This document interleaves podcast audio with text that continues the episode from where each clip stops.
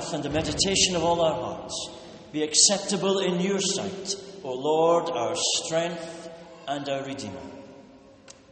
Amen. I would certainly vote for Isaiah's party. What a manifesto he lays out before us. What a program, what a vision of a better world the prophet Isaiah brings to us. For I am about to create a new heaven and a new earth. The former things shall not be remembered or come to mind. Wouldn't it be great if things were different? If things were better? If things were as they should be in this ill divided world? And the plenty that is out there was shared, fairly distributed, and opportunities were there for everyone. And the crushing burdens of poverty, the crippling effects of poor sanitation and filthy water were removed if people get a shot at living life rather than struggling to survive. Which of us wouldn't want that? Which of us doesn't nurture that dream? So, do we have to wait for God to do it for us?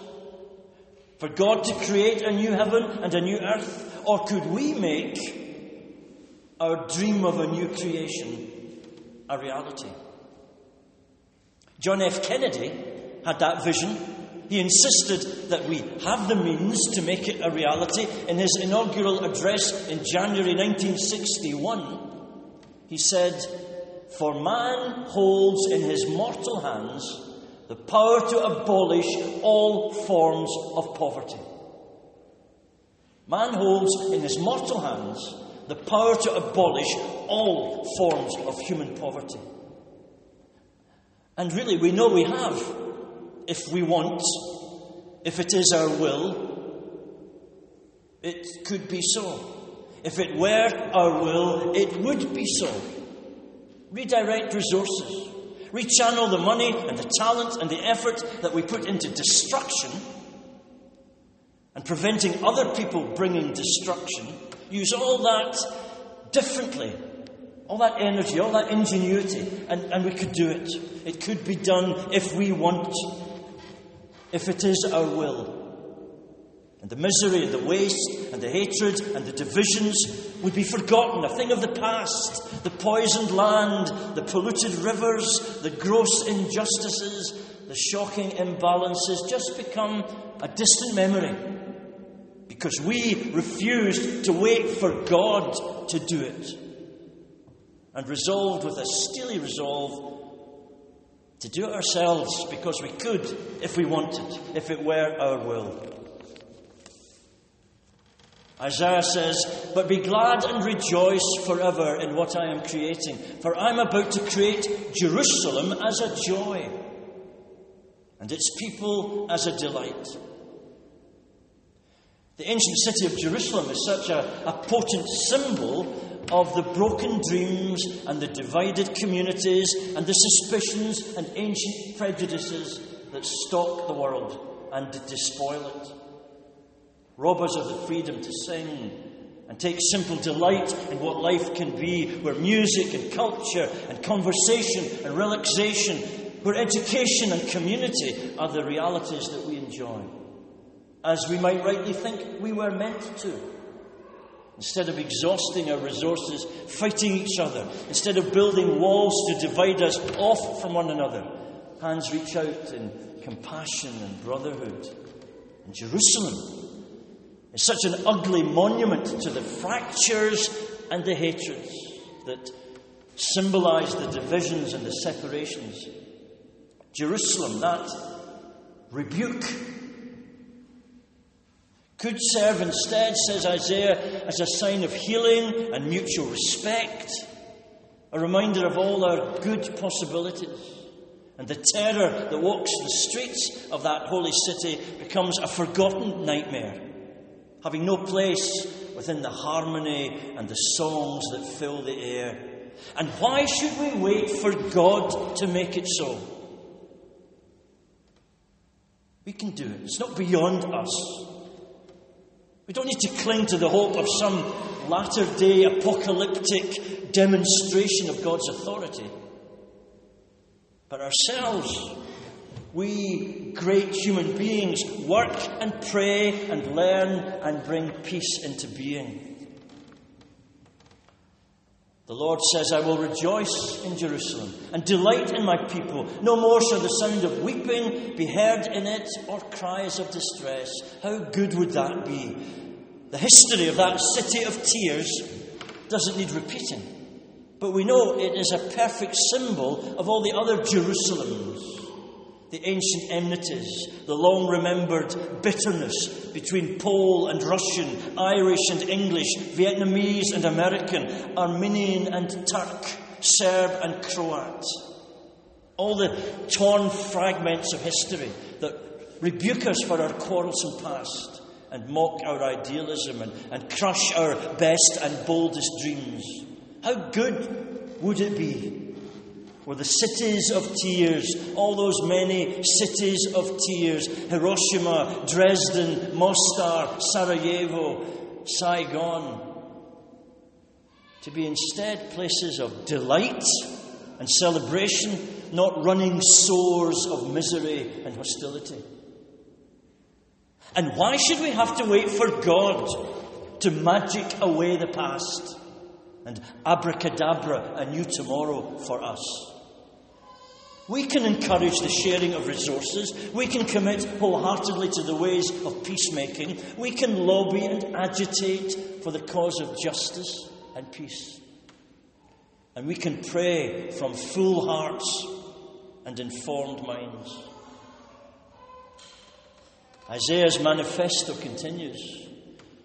No more shall there be in Jerusalem an infant that lives but a few days, or an old person who does not live out a lifetime.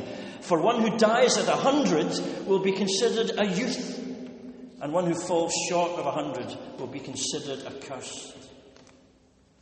It is our world's great shame, a crime against compassion and an outrage that for some people, being alive is just not worth it.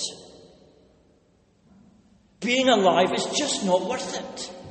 Children who never know love or satisfaction or education, for whom the whole of life is about struggle, the whole of life is about fear, being exploited, abused, trafficked, hunted, hungry. Statistics that have haunted and embarrassed my generation. So that still, in spite of 50 years of aid, involvement, and good intention, Still, children are imprisoned, turned into soldiers, beaten, starved, enslaved, and allowed to die in their thousands in a world with so much to offer them. And they never, they never understand about laughter and security, possibility, and a chance to grow in a place of peace and plenty. Imagine if it were different, and every child got a shot at living, living. And why do we have to wait for God to do it?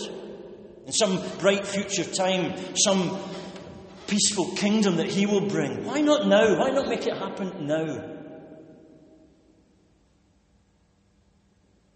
Because we can.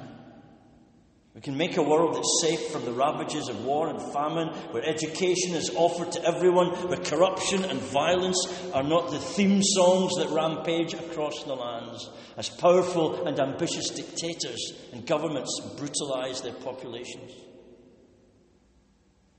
Sure, we could say it's too hard, it's too much, it's too difficult. Let's leave it to God to sort it out one fine day. Leave it to Him to bring in the impossible dream. Or we could say that we're not going to let it happen, that whatever we can do, we will do. Whatever we need to say, we will say it. However hard we need to pray, we will pray that hard. And we will not rest content with some vague hope of a futuristic nirvana that waits round the corner for the walking wounded of our world. What a cop out. To blame God for the state of the world, and people do it every day. Why is God letting this happen? Why are we letting this happen? They shall build houses and inhabit them. They shall plant vineyards and eat their fruit, says Isaiah.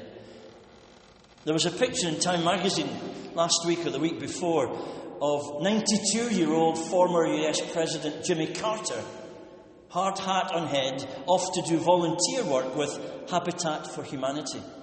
And he spoke about the difference that particular charity is making, and people of all ages are sharing in the work of providing simple, safe, solid, secure housing across the world.